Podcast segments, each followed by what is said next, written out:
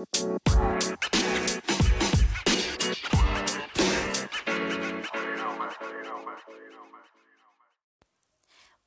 كيفكن؟ معكم سالي وحلقة جديدة من إيفون ويز سالي. بحلقة اليوم حنحكي عن جائزة المجر الكبرى طبعا آه، سباق امبارح آه، مثل ما عودتكم بكل حلقة حأحكي عن بعض الأشياء اللي أنا شدت اهتمامي شخصيا ما راح أحكي عن كل شي آه، اسمعوا الحلقة للأخير وإن شاء الله يا رب تعجبكم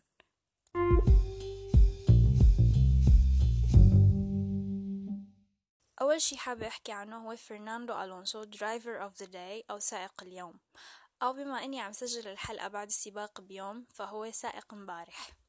أنا مثل ما بتعرفوا ماني متابعة قديمة كنت أسمع عن عظمة ألونسو بس مبارح شفت عظمة ألونسو والشوف غير السمع عن جد.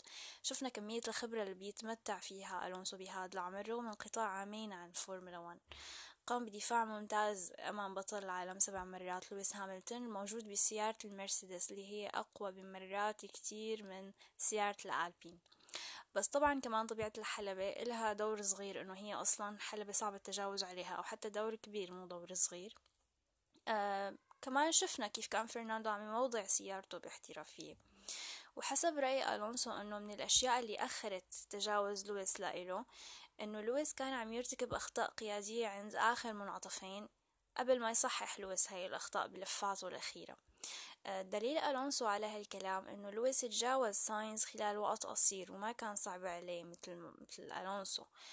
آه بنفس الوقت صرح لويس إنه فرناندو من أصعب السائقين اللي أنت بتحاول تتجاوزهم. وشفنا بالآخر ال lock اللي عمله ألونسو أو عملية غلق المكابح اللي عملها ألونسو هو الخطأ الصغير اللي خلاه يخسر مركزه الرابع ويسهل على لويس عملية التجاوز. انشغال لويس وفرناندو ببعض أعطى الفرنسي إستبان أوكون وقت ليضل متصدر السباق وما يلحقه لويس. حتى توتو وولف صرح بأنه لولا ألونسو كنا قدرنا نفوز بالسباق. فاللي عمله مبارح ألونسو كان له أثر إيجابي كبير على فوز أوكون كان team player رائع وشفنا بآخر السباق بعد نهايته كيف احتفل بزميله الفائز بالسباق. فبيستاهل بشدة إنه يفوز بتصويت driver of the day آخر شغلة بدي أقولها كانت خطوة موفقة من فريق ألبين آه رينو سابقا إنه يرجعوا ألونسو على الفورمولا 1 ويعطوا فرصة للجيل الجديد أو المتابعين الجدد مثلي يعرفوا العظيم فرناندو ألونسو.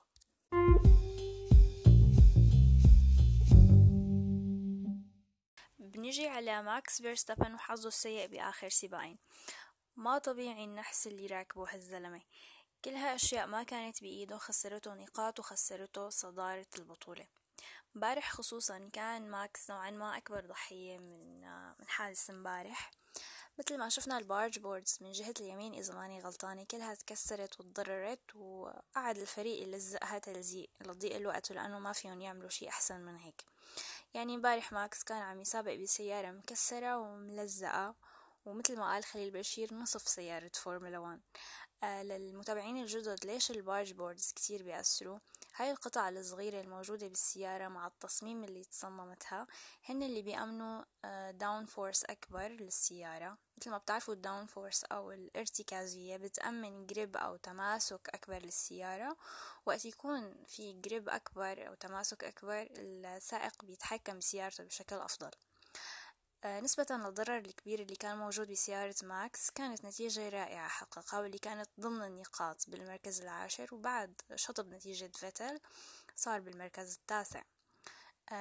برأيي هاي ال mentality أو هاي العقلية اللي عند ماكس إنه إصراره لإعطاء كل شي عنده بسيارة متضررة بشكل كبير آه، هاي العقلية ضرورية لحدا آه، حاطط بباله إنه ياخد بطولة فورمولا 1 يوما ما. آه، قد ما ظروفه يعني آه، كيف السائق لازم يفكر قد ما ظروفي كانت سيئة بدي أعطي كل شي عندي. آه، يا ريتني والله أنا هيك. بما إنه عم نحكي عن ماكس وسيارته ريد بول وكذا نحكي شوي عن التنافسية بين ريد بول والمرسيدس. عم تولع أكتر عم يلجأوا أحيانا حتى للضغط النفسي على بعض. حدا مثل كريستيان هورنر رح يعمل كل شي لياخد البطولة.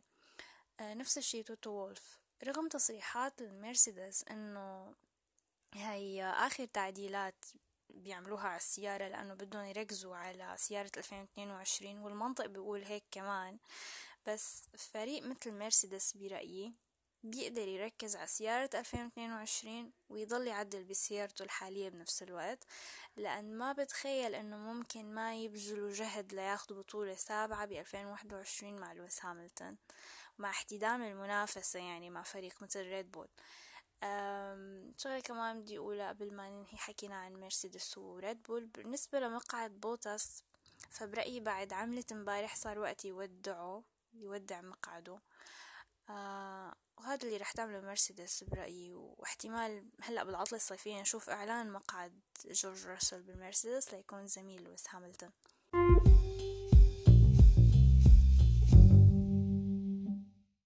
لاندو نوريس ما بعرف مين طرقه عين مبارح صار لنا من أول الموسم بنحكي عن إنجازات لاندو وإنه هو السائق الوحيد اللي عم ياخد نقاط بكل سباق هالموسم وال podiums اللي أخدهم. ومبارح شفنا انطلاقة أكتر من رائعة من لاندو. كان رح يصير مركز تاني حتى. لحد ما بوتاس جاب العيد وخبط لاندو وخبط السيارات التانية كلها وصار الموضوع بولينج. فخلينا نصير نصلي على النبي نقول ما شاء الله لما نمدح سائق معين. آه آخر شغلة حأختم فيها حلقة اليوم. مبارح كلياتنا نمنا على خبر ما حلو إنه تم إقصاء نتيجة فيتل من السباق بسبب عدم وجود كمية الفيول أو الوقود المطلوبة والمحددة من قبل الفيا آه بسيارته. طبعا ما بعرف ليش فريق أستون مارتن وثقوا بحالهم زيادة وبدهم يعترضوا على الإقصاء. آخر شي قريته إنه فكرتهم إنه تلتغى نقاط الفريق آه بدون ما تلتغى نقاط فيتل طبعا بتمنى يصير هالشي بس أنا شخصيا ما, ما, ما شايفة أمل كبير فيها. ومبارح مثل ما شفنا كان في فرصة إنه فيتل يفوز بالسباق. فمنيح ما فاز بالسباق وبالأخير التغى فوزه كانت رح تكون الضربة النفسية أقوى علينا. طبعا في حال صار تغيير بعد تسجيل الحلقة ورجعوا نتيجة فيتل اعذروني بيكون الخبر لسه ما جايني وأنا عم سجل الحلقة. هذا كل شي حبيت أحكي لكم إياه عن جائزة المجر الكبرى. آه مثل ما بتعرفوا السباق الجاي بعد أقل من شهر هلأ بلشت العطلة الصيفية. حيكون بأحلى الحلبات اللي أنا كتير بحبها شخصيا حلبة سبا فرانكوشون ببلجيكا. طبعا رح أضل أعمل حلقات بودكاست إن شاء الله حتى لو ما في سباقات. وإن شاء الله التنين الجاي استنوني بحلقة. رح أحكي لكم فيها إن شاء الله عن سيارة الفورمولا 1 لسنة 2022 من هون لوقتها يا رب تضلوا بخير وشكرا كتير أنكم عم تسمعوني. وسلام. you.